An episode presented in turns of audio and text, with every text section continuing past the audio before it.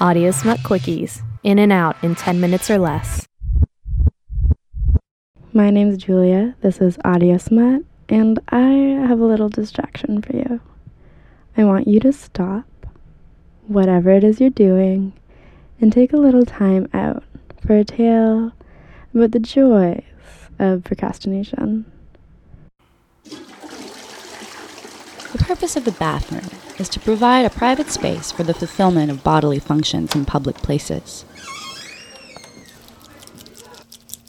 Masturbating is simply one of those functions that sometimes need to be performed over the course of one's day. I was fourteen the first time I jerked off in a public bathroom. It was the same stall I cried my first heartbroken teenage tears in.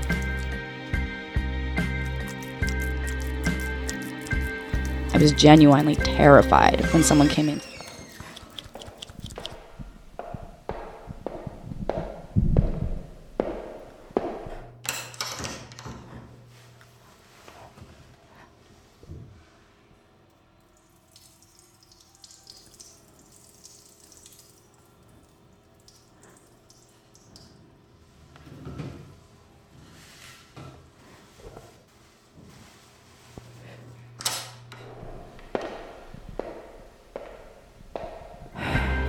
I wasn't particularly horny, but I was determined to prove it could be done and to take pleasure in my secret knowledge that I had done it.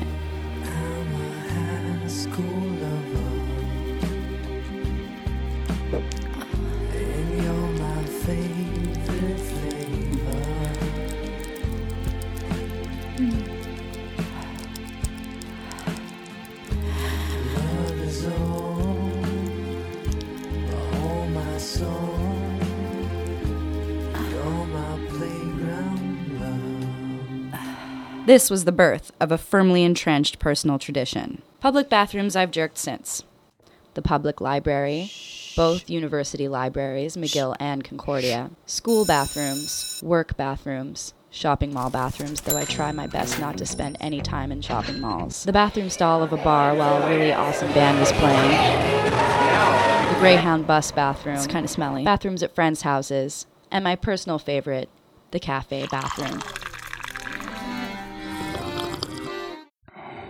Being that I spend as much time in cafes as I do at home, I'd say about fifty percent of my orgasms are had in the cafe potty romp.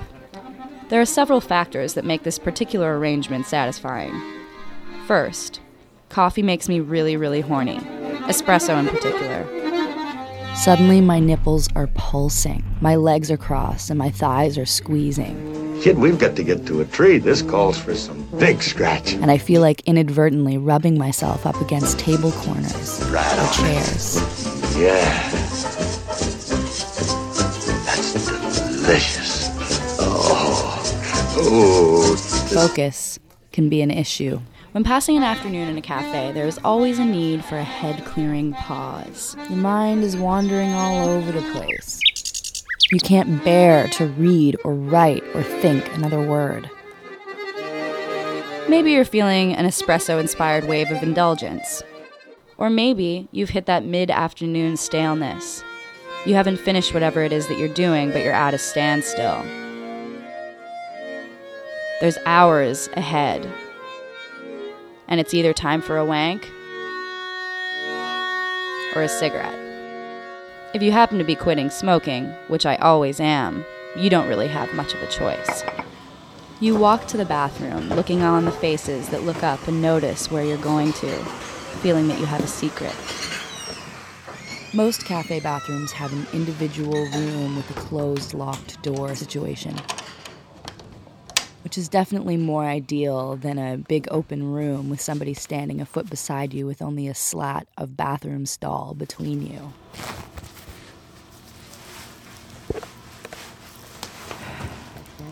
The closed-lock door of this particular cafe bathroom doesn't close all the way.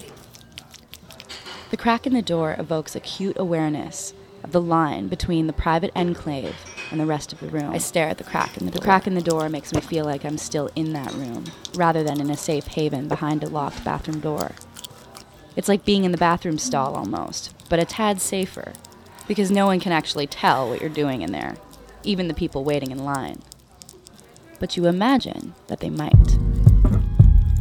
That the cute barista knows that you've been in there for just a little bit too long and that she's wet at the thought of it.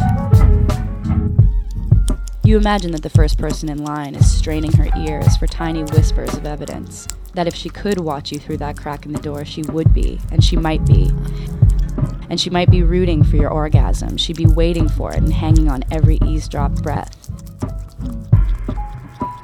And then you do come, holding your breath and stealing a glance into your eyes in the mirror and another at the pulsing bulge of your hands and your pants.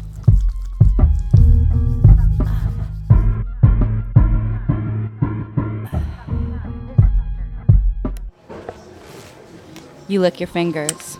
You're curious to see how your pussy tastes, and you think it might subdue the smell without totally washing it away. You unlock and open the door, shoot a knowing smirk at the first in line.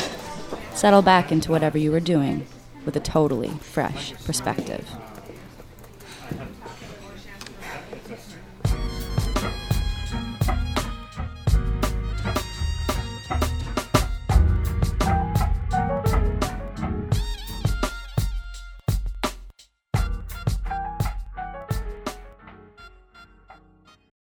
That piece was produced by Kaitlin Prest.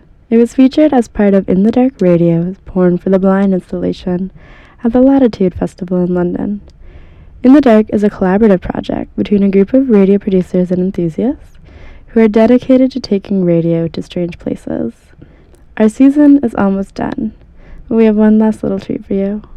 Love Maps, our final episode, is where we talk about the specific thing specific people need to get off. Audio Smut is produced by Kaitlin Prest and Micha Caboli, with help from Jen Nig, Ray Dooley, and myself. We do this for free and with love. If you want to help us out, you can donate at audio smut dot c a.